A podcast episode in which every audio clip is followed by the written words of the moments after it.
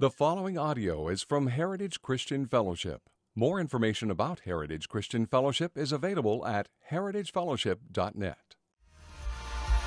Morning, church. How we doing? Happy Thanksgiving.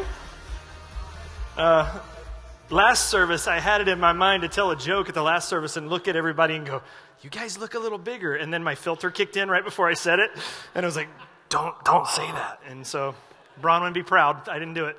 Um, happy Thanksgiving to all of you guys. If you would, grab your Bibles and turn to the book of Colossians. While you're turning there, I do have a couple of announcements for you. First off, uh, ladies' Christmas celebration coming up December 11th at 6 o'clock. It'll be next door at the Hub. That's our offices right over there.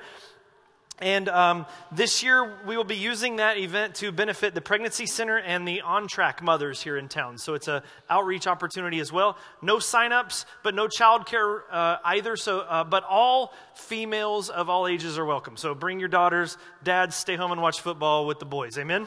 So um, that's on no, December 11th, coming up here pretty soon. Also, um, volunteers needed. We still have need for a lot of volunteers in the following areas: production crew, which is the setup and teardown teams kids ministry, preach it, and production manager, which is sound, stage, lighting, things like that. And um, this morning, actually, um, we were so short staffed that as we were trying to start the service, they were just finishing setting up some of the chairs and stuff. It was kind of a mad scramble this morning, which it's a holiday. I get it. Some people are out of town. But um, what I told those guys, I'll say to you too, we have people tell us all the time, like, it just seems like everything's covered and everything's taken care of, but it's sort of that duck analogy, like all graceful on top and then furiously kicking behind the scenes.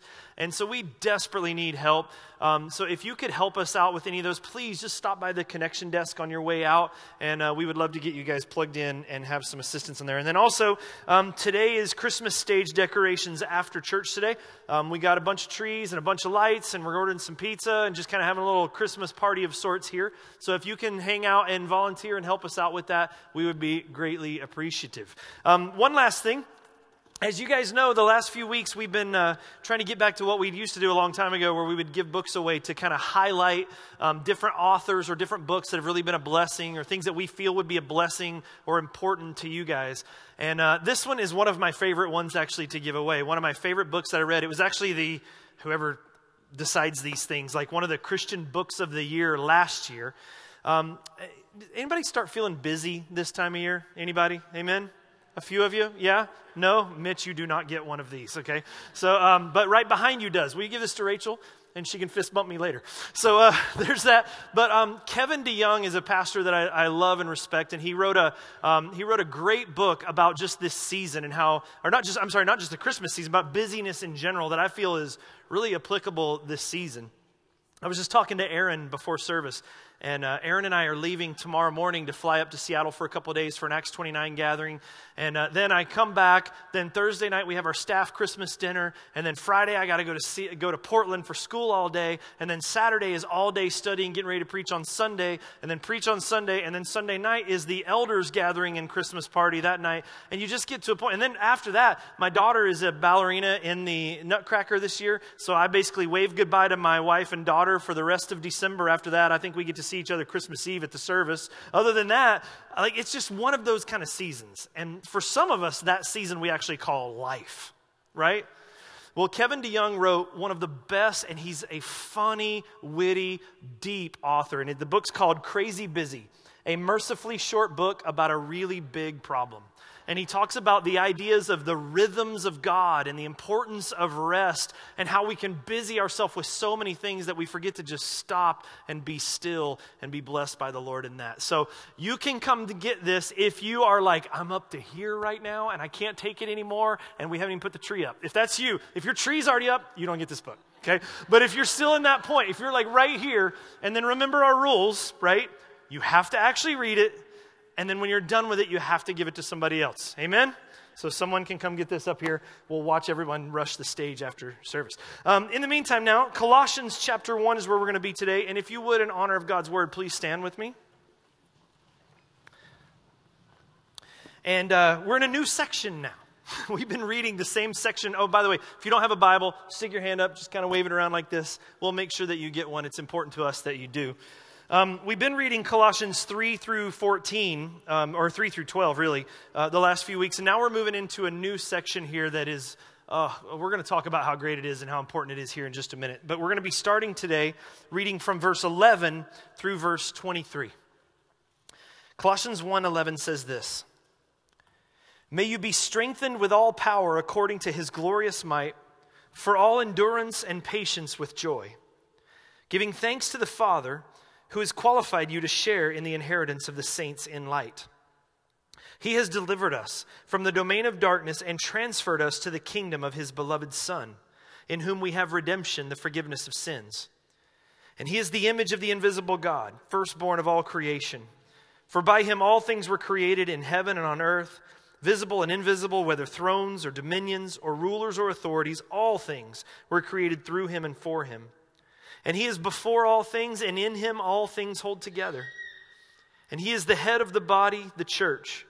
He is the beginning, the firstborn from the dead, that in everything he might be preeminent. For in him all the fullness of God was pleased to dwell, and through him to reconcile to himself all things whether on earth or in heaven, making peace by the blood of his cross. And you, who once were alienated and hostile in mind, doing evil deeds, he is now reconciled in his body of flesh by his death, in order to present you holy and blameless and above reproach before him. If indeed you continue in the faith, stable and steadfast, not shifting from the hope of the gospel that you heard, which has been proclaimed in all creation under heaven, and of which I, Paul, became minister. This is the word of the Lord. Let's pray. Father, thank you so much for this word. Thank you so much for these truths. But Father, as we're going to look at just mere knowledge, words, ceremony, or sermon without the power of your Holy Spirit is a total waste of our time and exhausting. So, God, I ask that your Spirit would move this morning. Lord, in many texts, you bring conviction or correction or direction. But Lord, I believe in this passage you want to bring freedom. So may you set people free. May there be a giant collective exhale as we're reminded of these truths. And may there be inflamed love and passion for you, Jesus. May you show us who you are, what you have done for us, how we fit in, how this all applies. And may your spirit just move amongst your people, even, Lord, through the words of someone like myself. So I pray, God, that the words of my mouth and the meditation of our hearts would be acceptable in your sight, O my rock, my king, my redeemer. In Jesus' name. And all God's people said, Amen. You may be seated. Today's the start of Advent. How many people grew up in church and remember Advent seasons and calendars and candles and all that kind of stuff? Yes, it's, it's actually, we're kind of returning to that in a lot of places. Um, the Advent season um, is something that's been kind of part of high church and, and a lot of the denominational churches for a long time, but you know how we operate. We, we people tend to do things on a pendulum, right? So when everything's all like churchy and high church, then the non denominational churches busted out and they're like, we don't need any of that stuff. And so things like Advent got forgotten. But there's sort of a, a, been a resurgence of that actually in recent years and remembering um, the importance of Advent and how beautiful it really is. Advent, for those of you that aren't familiar with it, it's, it's the few weeks right before Christmas where we set it aside to remember the first coming of Jesus Christ and anticipate the second coming of Jesus Christ. And here at Heritage, we've done some Advent, uh, uh, uh, what do you, Advent series. That's the word I'm looking for. Advent series over the past few years. I think we did one last year, if I'm not mistaken. Definitely the year before that. And um, this year, I was kind of like, well, should we do that? Because this is the first week. If you're using your Advent calendars, you're behind already if you haven't opened that little window yet. But so I was like, should we do that this year? But then I look at this and man, we're going into a text that the whole point of it is to elevate accentuate, show the preeminence of Jesus Christ. And what could be more Christmassy than that?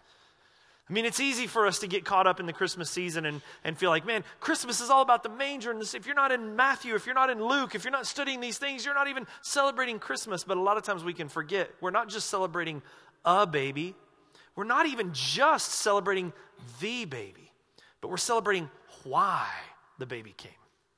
And so, here in this text, we go into the preeminence of Christ, a section of doctrine. It's meaty, church. Deep, thick, maybe the richest doctrine possibly anywhere in the scriptures other than maybe Romans and Ephesians 1. Rich section of text. So we'll be trotting through it slowly, but I believe that these are things as we go through. We'll still be talking about Christmas. We're going to be talking about why he came. We're going to celebrate all these things. You guys, Sam just gave you a little little Christmas song teaser. It's coming. Christmas trees are outside right now. They're coming, so don't freak out. They're skipping Christmas. But for us, Advent is going to be working through the, this passage in Colossians and looking at the preeminence of Jesus Christ. And to me, nothing's more Christmassy than that. Amen? Now, here's the bad thing you might start thinking that I'm being redundant. And if you do, even today, as we're kind of preaching through some of these things, if you've been here maybe for a while, you might start to feel like, I feel like Jeff's just preaching the same sermon over and over and over. And in all fairness, the only reason that you feel that way is because I kind of am. That's kind of what we're doing. You see, several years ago, I had been a pastor here as lead pastor at Heritage for two years, a pastor overall for about seven or eight years, depending on the months. And I realized I, I don't think I've been preaching the gospel. Certainly not every week. I mean, we would do our thing at the end of the service. Hey, if you need Jesus, raise your hand. And Jesus died for your sins. And we would talk about those kind of things. But when it comes to approaching the scriptures overall, and, and as I study these things, are we preaching the gospel to people or are we preaching like how to live? Do this, don't do that. God likes this, God doesn't like that throwing in some Jesus, definitely talking about Jesus, but, but what's the real emphasis there? Are we sending people home with homework all the time? Is that kind of what we're doing? And I sort of ran into a thing where I started to feel that way. And so we made a shift.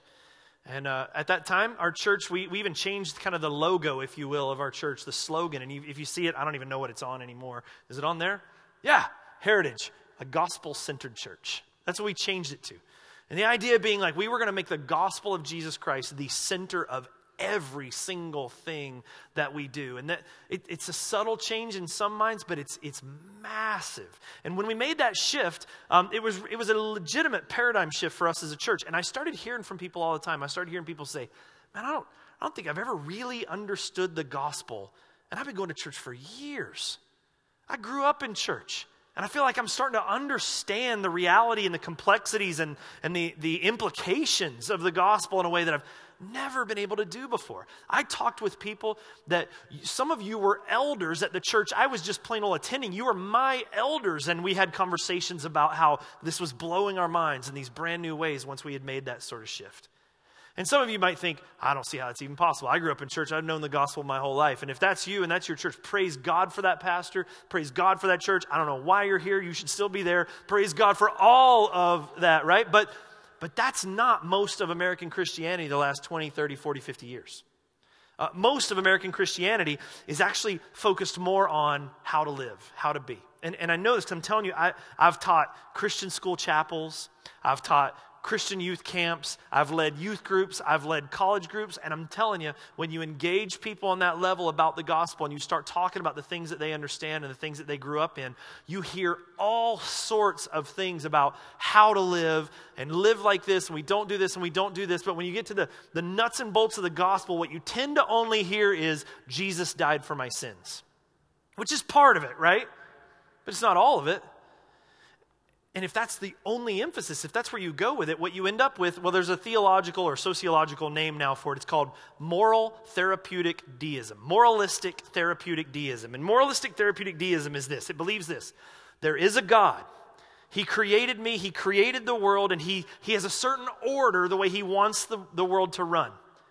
And what he is, pr- he is primarily concerned with, with me and with us as Christians, is that we be really nice and good to one another and to people out there and that we obey what he does. And in the end, he's going to bring us to heaven. And now, this part, no one would ever say that's actually teaching this. I don't think, I hope. But, but the implication can come through is we don't really need Jesus on a day to day basis. We need to behave. And Jesus is over here if we need him, but particularly we don't really lean on God more or less unless we get into a problem. Now, when I say that like that in that paragraph form, many of you would go, That's not me until you start thinking about the way you live. We might not say it, but all of us have done it. So here's the way that this would go down. I can remember when I was growing up, I grew up in a Baptist church, conservative Southern Baptist church. It wasn't an uber legalistic one, but legalistic. And the church that I grew up in was definitely bought into this idea of the moralistic therapeutic deism. Like, teach kids how to be, what not to do. I can remember in high school youth groups, backward masking was all the rage, and they were telling us why we couldn't listen to any of our music because if you put a record on and spin it backwards, it was like devil stuff. Ridiculous foolishness now that we know. But it was, it was huge during that time, huge. And I remember that they would come into the youth group, they'd have people come into our youth group, or even in front of the whole church at times, and do testimonies. You guys remember those? Like, really good, really important. But here's what would happen the testimonies were always these lavish, insane stories about how people got saved out of the darkest, most disgusting, most insane situations ever. And the more, the more drawn out and the more incredible the story, or the darker you were when you started, the better the testimony was. That's the people you wanted on stage. Those people, right?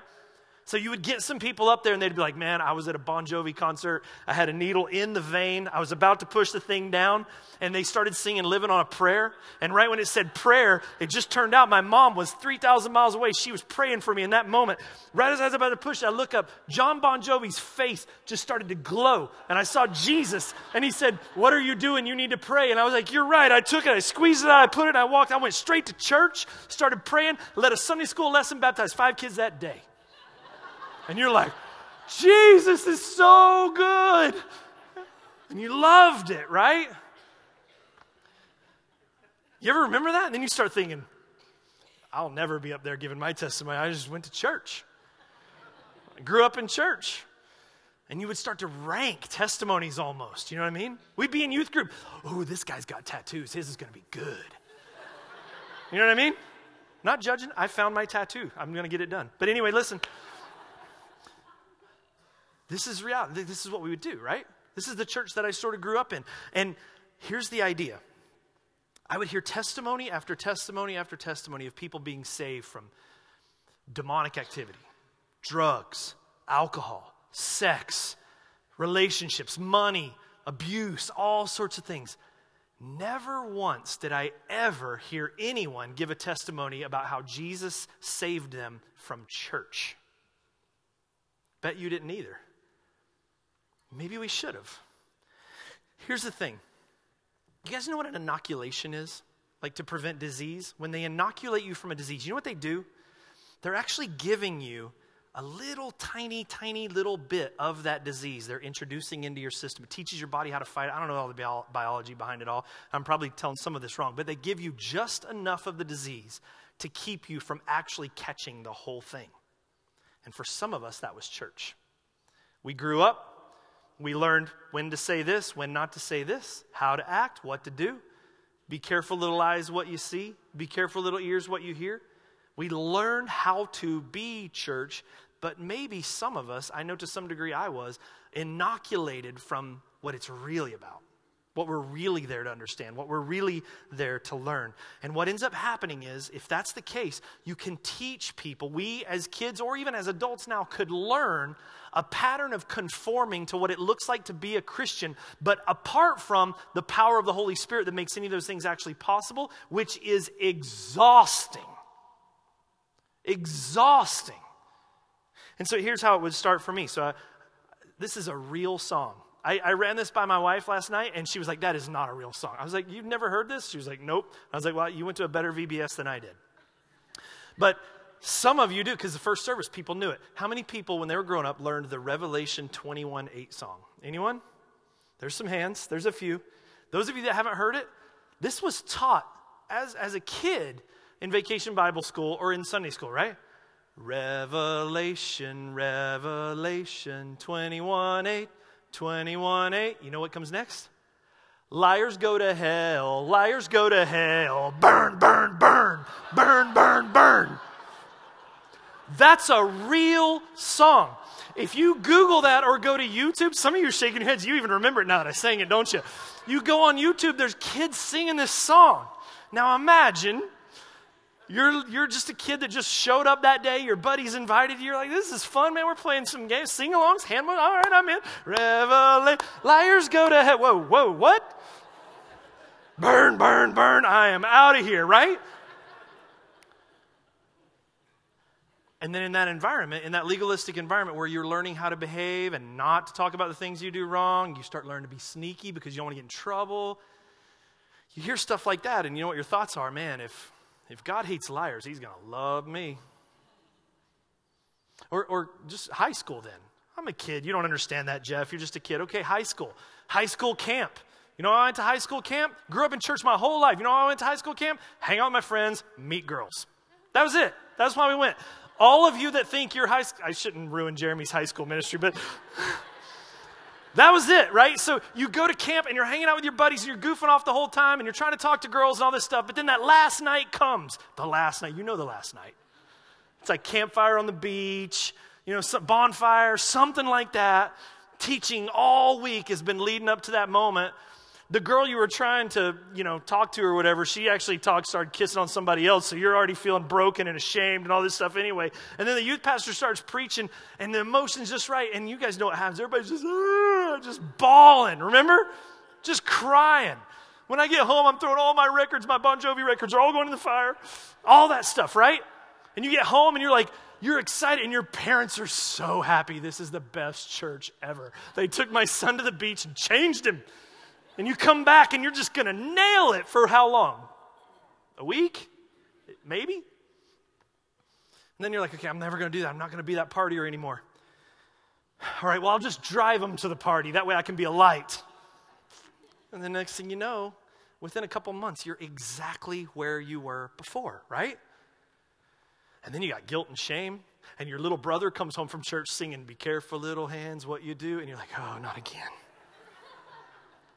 Now, I know in all fairness, that song does say, for the Father up above is looking down in love. I know that. But growing up in the household I grew up in, if I lied to my dad, I didn't experience love in the moment. Did you? I experienced judgment. And so then you learn to be sneaky. I can't do this, but I have to play the part, and I don't want to get in trouble. That's moralistic therapeutic deism. That's what these things are. Okay, so, Jeff at Heritage, when you made that shift, if you were to say you're preaching the same sermon over and over and over, and you're about to do it going through Colossians, what is it? I would say this text might be it. That if the core of our doctrine, what we need to believe and understand and walk in, it is in this text. This section of Colossians is so good. And so, as we're going through this, I want you to constantly be asking yourself, and hey, especially if you came up in church, if you've been around church for a long, long time, because it's so easy to be inoculated. I want you to always be asking yourself Have I understood this? Is this what I walk in, or am I walking in something else? Is this what I believe, or am I believing this and something else?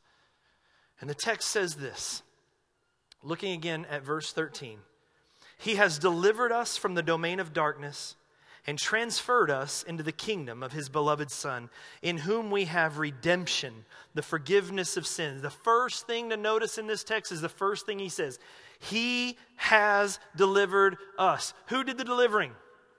He did. That means this, church, you are passive, he is active. Amen? This is his work. This is something he did. This is something He did to us. The people in Colossians and the people in Medford at Heritage Christian Fellowship are not a group of people who got their act together. We're not a group of people that pulled ourselves up by our bootstraps and started figuring out the right way to walk. And at a certain point, God looked at Jeff and said, Now he's got it. Come on, buddy. You're with me. In fact, maybe I'll make you a pastor one day. Look how good you're doing. That is not my story. That is not anyone's story in this room, contrary to what you may actually think. The scriptures say, He has delivered us. We didn't walk out. Amen? Now, what is it He delivered us from? Because if you go into the whole testimony thing, right? Well, I, didn't, I wasn't in the back of an El Camino in Mexico getting another tattoo. Like, what did He deliver us from, right? He transferred us from the domain of darkness and transferred us to the kingdom of his beloved son. Now, here's where we're going to spend some of our time this or most of our time this morning. This idea of the domain of darkness. Because if I say domain of darkness, you're thinking Hollywood horror movie. In fact, there probably actually is a Hollywood horror movie called Domain of Darkness. If I'm not I'm sure there's got to be one, right? B movie at least. And and so we can go domain of darkness. Yeah, that's like exorcist, head spinning around. Or even if you're not going like full on demonic on that way, domain of darkness is like uh, sexual immorality, drugs, you know, that kind of stuff. That's domain of darkness stuff over there. And that's what he's delivered us from. But see, so most of us, that's not our story. So you could read this text in a certain way and think, well, that doesn't really apply to me. I didn't have that testimony. I grew up in church. I mean, me? Totally. Christian kid through and through. And when the doors of the church were open, my parents were walking through them. That's my story. So, what does this mean? He has transferred us from domain of darkness. Here's what you got to understand. Anytime the Bible talks about darkness or domain of darkness, this is what it really means. When the Bible says domain of darkness, it means anything at all that takes the place of a dependence on God, whatever that is. Domain of darkness is anything that removes a necessity, a dependence on, lordship of. When Jesus is taking out of the equation, that's domain of darkness. So for some, maybe that is demonic. For some, there's cultist practices and pagan worship and all those things. That is definitely domain of darkness, right? For others, it is sexual immorality. For some, it's money. That for some, we have, or you might have, the amount of resources where when trouble comes, you don't need to go to God because you have the money to try to go deal with whatever the problems are that are coming. So that becomes your Savior. But here's, here's the thing that's a domain of darkness if it's apart from Jesus Christ. For some, it's relationships. My husband will be my God. My wife will be my God. Or the husband wife I'm dreaming of. That's what I'm longing for and living for, not Jesus. When the Bible talks about domain of darkness anywhere in scriptures, it includes the demonic, if you will, but it includes anything that takes the place of Jesus Christ and his dependence on us. And that also means, to some, being delivered from the domain of darkness means being delivered from church and morals. What I mean by that is this the mindset, whether it's intentionally spoken out or not, that says, as long as I do this, this, this, this, and this, and as long as I don't do this, this, this, this, and this, God's okay with me. God's okay with me. I'm living the right life. I'm doing the right things. God's pleased with me. The problem is that that makes no room whatsoever in your life for a dependence on or a need for Jesus. And that is domain of darkness. You go, wait a minute, Jeff, that's way different than like demonic paganism or Satan worship. It's the same thing with a choir robe on. It's the same thing. No, let, let me put it to you this way. When Jesus was walking the earth, he came up against those who were living and nailing it, obeying the rules, obeying the scriptures, doing all the religious stuff better than anyone on earth, right? He came up to the Pharisees, the scribes and Pharisees. What did he say about them? Who they were there was no one that was better at doing and not doing than the scribes and Pharisees. You know what he said about them? He said, For I tell you, unless your righteousness exceeds that of the scribes and Pharisees, you will never enter the kingdom of God. You will never enter. That's domain of darkness from domain of darkness into the kingdom of God. He's saying you'll never get there if you're relying on this is what I'll do and this is what I won't do. He won't do that. And, and lest you think, well, no, but I, I, maybe mine's better than them because they hated Jesus and I love Jesus, so I'm doing well. Let's understand this. The scribes and Pharisees memorized the Torah. That's Genesis, Exodus, Leviticus, Numbers, Deuteronomy from memory. Now just be honest for a second. How many of you at the beginning of 2016 started a Bible reading plan and you bailed when you got to Leviticus? How many? That's just reading. That's not memorization. Like those guys nailed Paul. Paul says, hey, when it comes to the law, when it comes to obedience, he goes, I'm a Pharisee. And what he means by that is, you're not topping me. You're not topping me. And where did that lead? It led him to the point where he was murdering Christians, believing that he was doing God's will. That's domain of darkness. It's the same thing. Listen, no amount of external actions will ever, ever get us there. Ever. One guy's with me, and I like you, you, you get this book. no amount of external actions will ever, ever get us. It, it doesn't work. And it's exhausting. Amen? So, you know what it leads to? If you don't understand the gospel and bail on that altogether, you know what it leads to? The comparison game. Okay, well, I'm not nailing it everywhere, but I'm doing better than him. And so we start this sort of ranking, holier than thou, and we might even spiritualize it by calling it convictions. These are my convictions. Romans says to have convictions. Yes, but Romans says that our comparison is God. For all have sinned and fallen short of the glory of your next door neighbor, Steve? No, God. And Romans definitely talks about not dividing over or looking down your nose on someone else over your convictions, thinking those are the things that make God like you better than him. Are you kidding me? That's not Romans doctrine. So we play this game though because we don't we can't do it right and we feel bad, but if we can find someone else that's worse, then we don't worse, then we don't feel as bad. But we forget narrow is the path into heaven. Think single file door. We keep talking about this. No one's going in on a group plan. And you don't get to grab that person you're comparing yourself to and walk in with him and going, like, that doesn't happen. It doesn't work that way. So, what do we do? Let me get this straight, Jeff. You're telling me that any of these things dooms us. I'm telling you, worse than that, I'm telling you that the idea of moralistic therapeutic deism, the idea of following the rules, the idea of playing the church part is every bit as dark and demonic as the other kind of licentious living. So let me lay it out for you this way. When you talk about domain of darkness in the Bible, there are two ways of thinking about it. One of them is, like we said, licentious, demonic, pleasure, I'll please myself. What's at the core of that? What's at the core belief that says, I'm going to live any way I want? I don't care what the Bible has to say. It's pride. It's a prideful, I know better than God. That's what the core. It's like this. So the Bible talks about sexuality. It says sex is to be inside a marriage, not before marriage. This is the way God designed it to work. Operating outside of that is actually a sin. The Bible lays all that out. Well, you go into the culture now and tell the tell most of the world that, and what do they say? And you're so old fashioned. How 1950s of you, Jeff. That's just not the way it works. Well, what you're saying is, is look, I know what this says, but I, I know better. I can pick a better plan. I know how to do this. I'll navigate this. Well, beyond the fact, like, how's that working out in our culture right now, right? Talk to a counselor.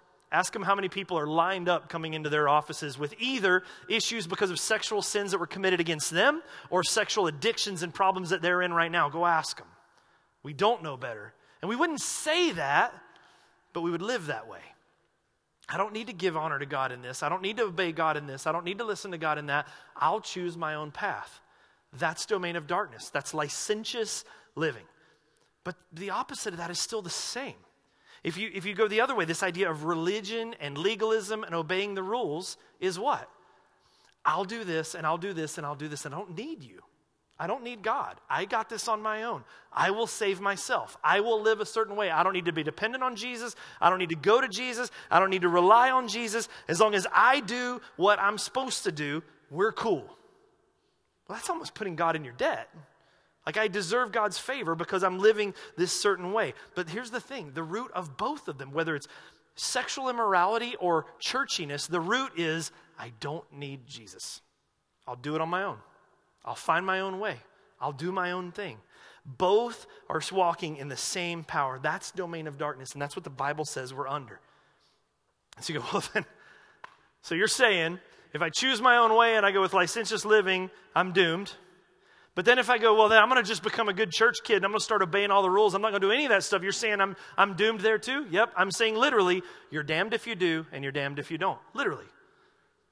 Then, then what? That's the beauty of this. The gospel is not that we go do, the gospel is that Jesus has rescued us from both of these. You've been rescued. Are you stuck in a rock and a hard place? If I do this and if I do this, yes, you're stuck. Paul says you're trapped, you're doomed, you're dead, but Jesus Christ has delivered you. He's rescued you not just from the pagan dark testimony, not just from the El Camino and Bon Jovi concert story, but He's also rescued you from killing yourself trying to pretend that you're something that on the inside you're actually not. He's rescued us from that. He's freed us from that. And it says here in the text that He's delivered us from the domain of darkness, transferred us into the kingdom of His beloved Son, in whom we have redemption, forgiveness of sins. He says in Romans that He has passed over sins committed. You're forgiven, you're free. But here's the thing don't miss this, church, because a lot of you are like, I get that part of the gospel, man. Forgiven. I'm, I get it. But here's the thing when it says that he's rescued us from the domain of darkness, it's the idea of like, hey, Jeff, this isn't your neighborhood anymore. I know you've lived this way your whole life, whether it's the churchiness or whatever it is that you've been clinging to. This has been your life. This has been your Savior. This is how you live. But, Jeff, you're not with me anymore. I've rescued you from this kingdom, and now I'm moving you to this kingdom. And it's even oh, I could go off. It, it's even so much more than this, this just silly westernized interpretation of Scripture that would make no sense to anyone else in the world. How many of us remember the translation that says, In the Father's place are many mansions? You've heard that? That's not in the Bible, just so you know. That's not what the Bible says. The, the early church would have had no understanding of what mansions, what are you even talking about? What it actually says, in the Father's house are many rooms. The idea is this He's moved you out of this neighborhood and not just put you in another neighborhood, patted you on the butt, and said, Now go get him. He's moved you in. You're his son. He's brought you into his home. But what ends up happening for so many of us is we keep going back to the old neighborhood. We walk out of that house of grace and peace and hope and we go back to the old neighborhood and we start trying to live that way all over again. And he says, This is a domain of darkness. You don't live here anymore. That's why we push down this so much. Here's what you have to understand. Look, go back to verse 11 in chapter 1, and look what Paul is praying for his church. And as you read these things, think about it. If you grew up in this kind of, not the licentious living, but I mean, yeah, that too, but this kind of churchy, I'm going to do all this stuff and God will love me. Tell me if this explains how your experience was, because for most of us, it's not. It says in verse 11, May you be strengthened with all power according to his glorious might for all endurance and patience with joy, giving thanks to the Father who has qualified you to share in the inheritance of the saints in light. Does that describe your experience, those of you that spent years of your life trying to follow all the rules to be a good church kid? Because it's not mine. I don't remember rest and joy and peace being strengthened. I mean, being, I remember being wore out. I remember laying in bed every night begging God I don't even know if I'm saved. Please, please come into my heart again and again and again and again. You know how many times I have prayed to ask Jesus Christ into my heart over my life? It's unbelievable. I remember laying in bed and thinking that in heaven, the big screen's to be up, and when I walk in there, they're to put up on the big screen in front of everybody all the things that I really do, the person who I really am. And then everyone's to know. And so I'd lay in bed in actual anxiety, going, okay, what did I do today that I better ask forgiveness of, or I am in trouble? There's no peace in that. There's no strength in that. You know what that is? Weak. That leads to frailty. That leads to exhaustion. That leads to just giving up at a certain point. When I tried Christianity, it doesn't work for me. I just can't do it anyway. Or if I can't do it, I might as well enjoy life here because hell's going to be terrible. So I better get some joy out of this life and then finding that the licentious stuff just leads you into torment and torture as well. There's no peace in any of those things. This is why we push down on this stuff so hard and why we continue to do this. This is the idea. In their day, Paul's writing to this church to deal with false teachings that were coming that way. Remember, first week we talked about the idea of syncretism. Remember, I told you syncing your phone, that thing? And what they were tempted to do was take these different outside influences, because it was such a multicultural town, to try to take all these different influences or different religions and meld them into, bring them into uh, Christianity. So it became Jesus and. And the, the, two big ones at that time were this. Uh, number one was the Judaizers.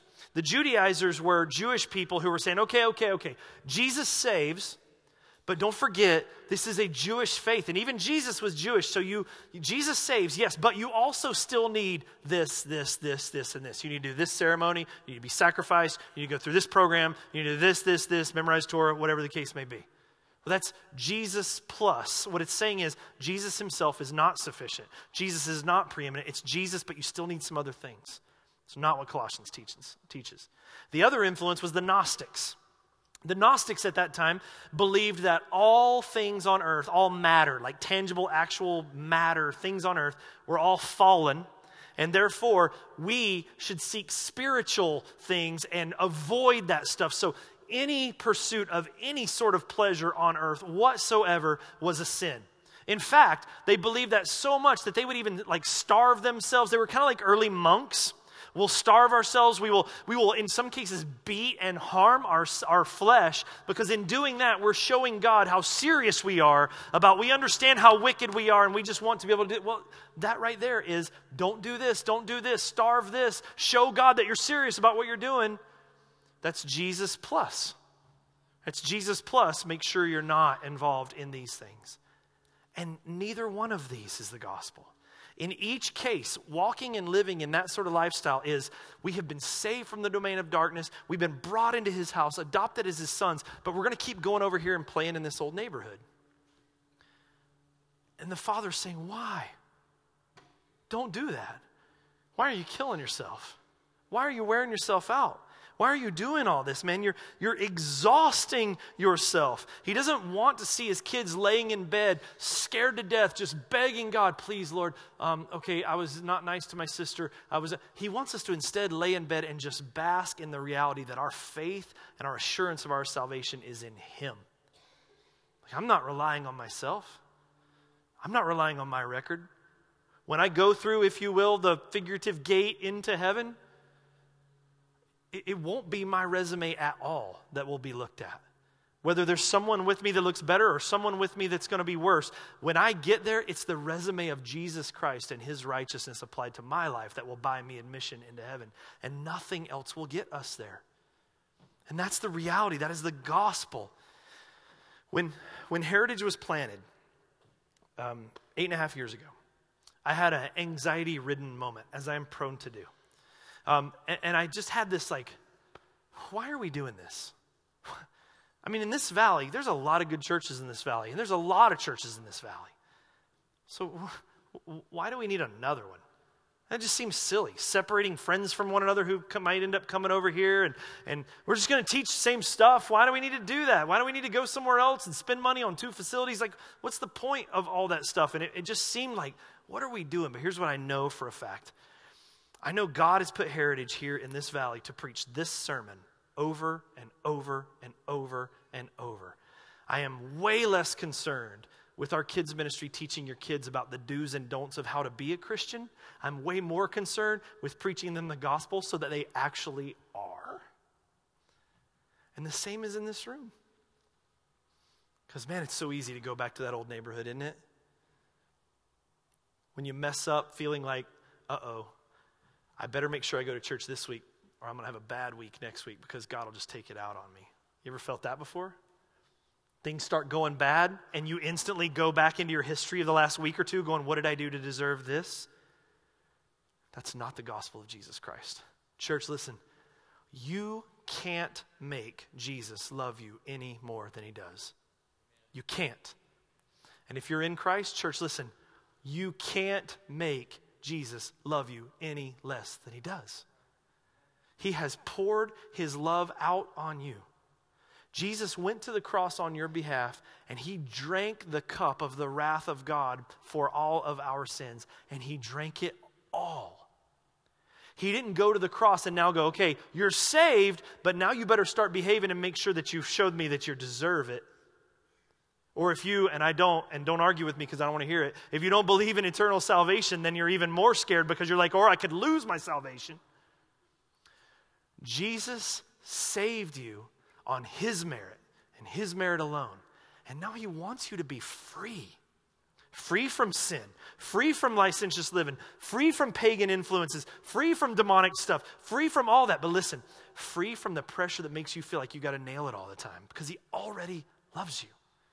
He wants you to be free from faking it all the time and trying to act like you're something that you're not when in the inside you feel dead. That's what Jesus was talking about when he said, Of those rule followers, you're so polished on the outside, but inside you're a sepulchre full of dead men's bones.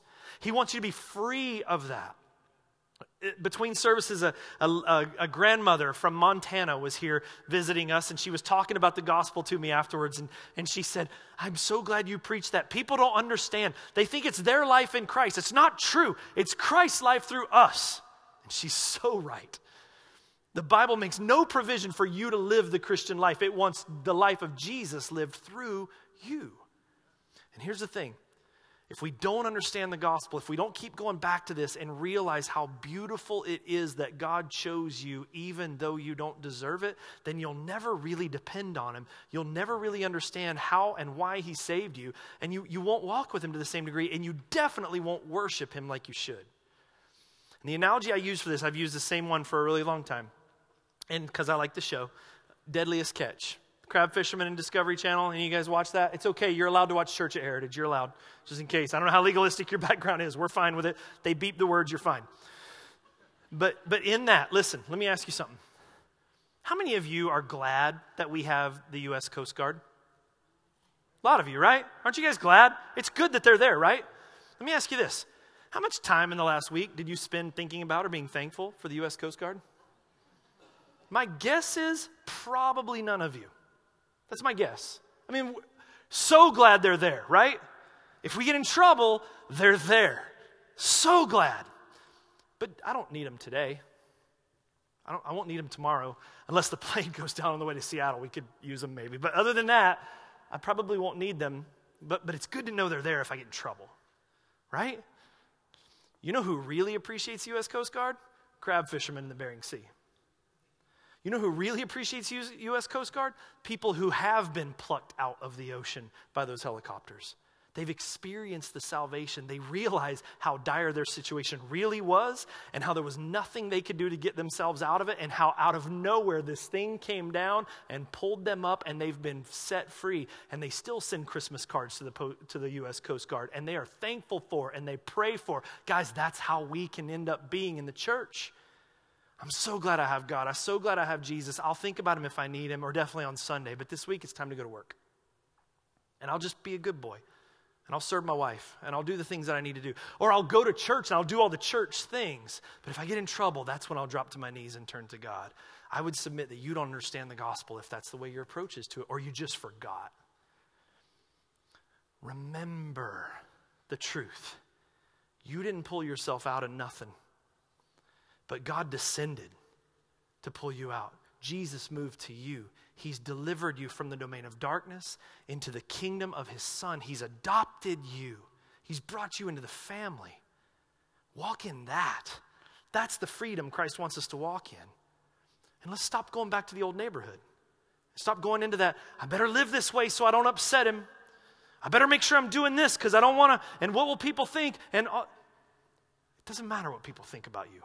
Doesn't matter what people think about me. It doesn't matter. All that matters is am I an adopted son of God? And then keep your eyes on Jesus and worship him. And I promise you, you will feel peace and freedom. You'll be strengthened with all power according to his glorious might, for all endurance and patience with joy, giving thanks to the Father who has qualified you to share in the inheritance of the saints in light, because he has delivered us from the domain of darkness and transferred us to the kingdom of his beloved Son in whom we have redemption and the forgiveness of sins. Amen. Will you bow your heads? Can we bring the lights down, guys? We're going to take an opportunity right now to just give you a minute to even just reflect on that, to just think about it. Don't let today go by without dwelling on that, without going to the Lord and thanking Him for His salvation. And if you're here and you've never experienced this salvation, here's your chance. What do I do? What must I do to be saved? Well, you're not jumping through hoops. You're certainly not performing or doing anything to earn salvation from God. All we are called to do is to understand the reality that while we were yet sinners, Christ died for us.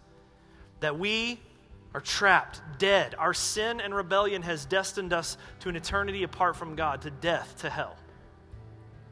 But Jesus loves you.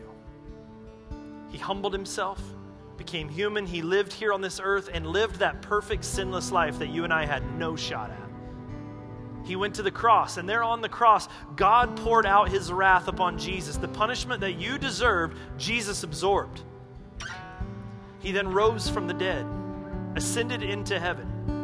And to those who put their faith in him, repent of your sin and put your faith in Jesus Christ. In other words, you're not relying on your resume anymore, you're relying on him. You're relying on His goodness, His love, His grace, His work on the cross. You pledge, that's where I want to put my faith. And you just throw yourself on the mercy of Jesus Christ and ask Him to save you, and He will. And what we're going to do is we're going to take a few minutes now just to ponder that and think. And Sam's going to start singing. And when you get to that place, as you've pondered that sufficiently, however long that takes you, I want you to stand and worship. I want you to have joy. I want you to sing like you've never sung. Alistair Begg told us once, we got to meet him at the coast once, and he said, I can always tell when someone in my church has been saved. It's when they start to sing. Especially men. You see a man take his hands out of his pockets and put his hands up in the air. I know something's happened to that dear brother when that happens. And there's something amazing about it, too, guys, that your shoulders can feel awfully big when they're down here, but if you ever notice, put your hand there and you'll see they get really small when your hands are lifted. You are not intended to carry the weight of earning your own salvation or the sin and stresses of the world around. We are children intended to go to Jesus Christ, intended to go to God the Father and confess our dependence on Him. So I want you to meditate on the gospel, thank Him for saving you. And then I want you to stand and sing like you've never sung before the glory of the God who has shown us mercy. Amen. God, I pray your blessing on this time. May your spirit move, awaken hearts and affections, bring life. May you set people free even in this moment. And God, may you hear our song as just a, a, a song of gratitude for your goodness and your grace. May we depend on you more in Jesus' name. Let's sing.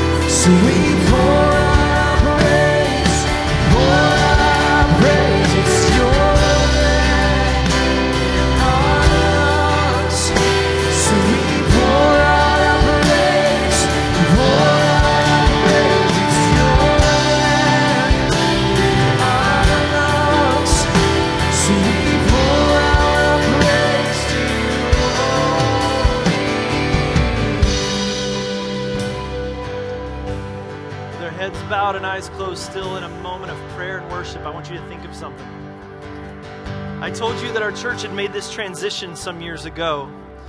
I remember where I was when it happened. I was in Chicago at a pastor's conference, and a guy by the name of Tim Keller was preaching. If you want a book to read, just, I don't care what he wrote, read it. And he told a story that, that was a picture of the gospel that just I've never forgotten. I've shared it here before. but it bears repeating. He said, Back in those ancient days when you lived within a walled city, and if you were attacked, if the city was to be attacked, it would go down a certain way. It, imagine we all live within a walled ancient city and there's an enemy approaching. Well, as we got word from the scouts that this enemy was approaching, our king in our city would take our army and lead them outside the gates of the city to go to war on our behalf. And we would be waiting behind in the city, just anxious, awaiting news. And he would go outside the gates of the city to go fight this enemy that was threatening us. Now, the person returning was referred to as the gospeler. There would be a guy, a messenger, a gospeler who his job when the battle was happening would be to come back and bring news of the battle to the city. And he would say one of two things. If the battle was going well, he would come back and he would say, Good news! Our king is victorious. Our enemy is being vanquished. You are safe. You are free. And when the king would return home, there would be this parade, there would be this celebration, this jubilant, joy filled celebration. We were in danger, but our king has saved us. But if the king was defeated, or if the battle wasn't going really well, if the king and the army weren't enough, then the man who came back, this gospeler, if you will, who would come back to the city, he would come back with instructions. He would say, "Okay, guys, it's not going well. Here's what we need. I need I need men with arrows up on the wall. I need all the windows barricaded. We need all the children hid here." And he would have all these instructions, all the things we needed to do because the battle wasn't over yet. We were going to have to fight, and he was telling us how to do it in hopes that we would win. But ladies and gentlemen, people who have put their faith in Jesus Christ, who have been rescued from the domain of darkness into the kingdom of the beloved Son. Listen, our King won on the cross. It is finished. It is over. There is no more work to do. There is no more instruction to be done. The only thing to do is praise our King and celebrate in the truth that we are set free. Amen? No, like you mean that. Like, amen? Are you, does that feel good, right? So you sing, you picture that, and sing this.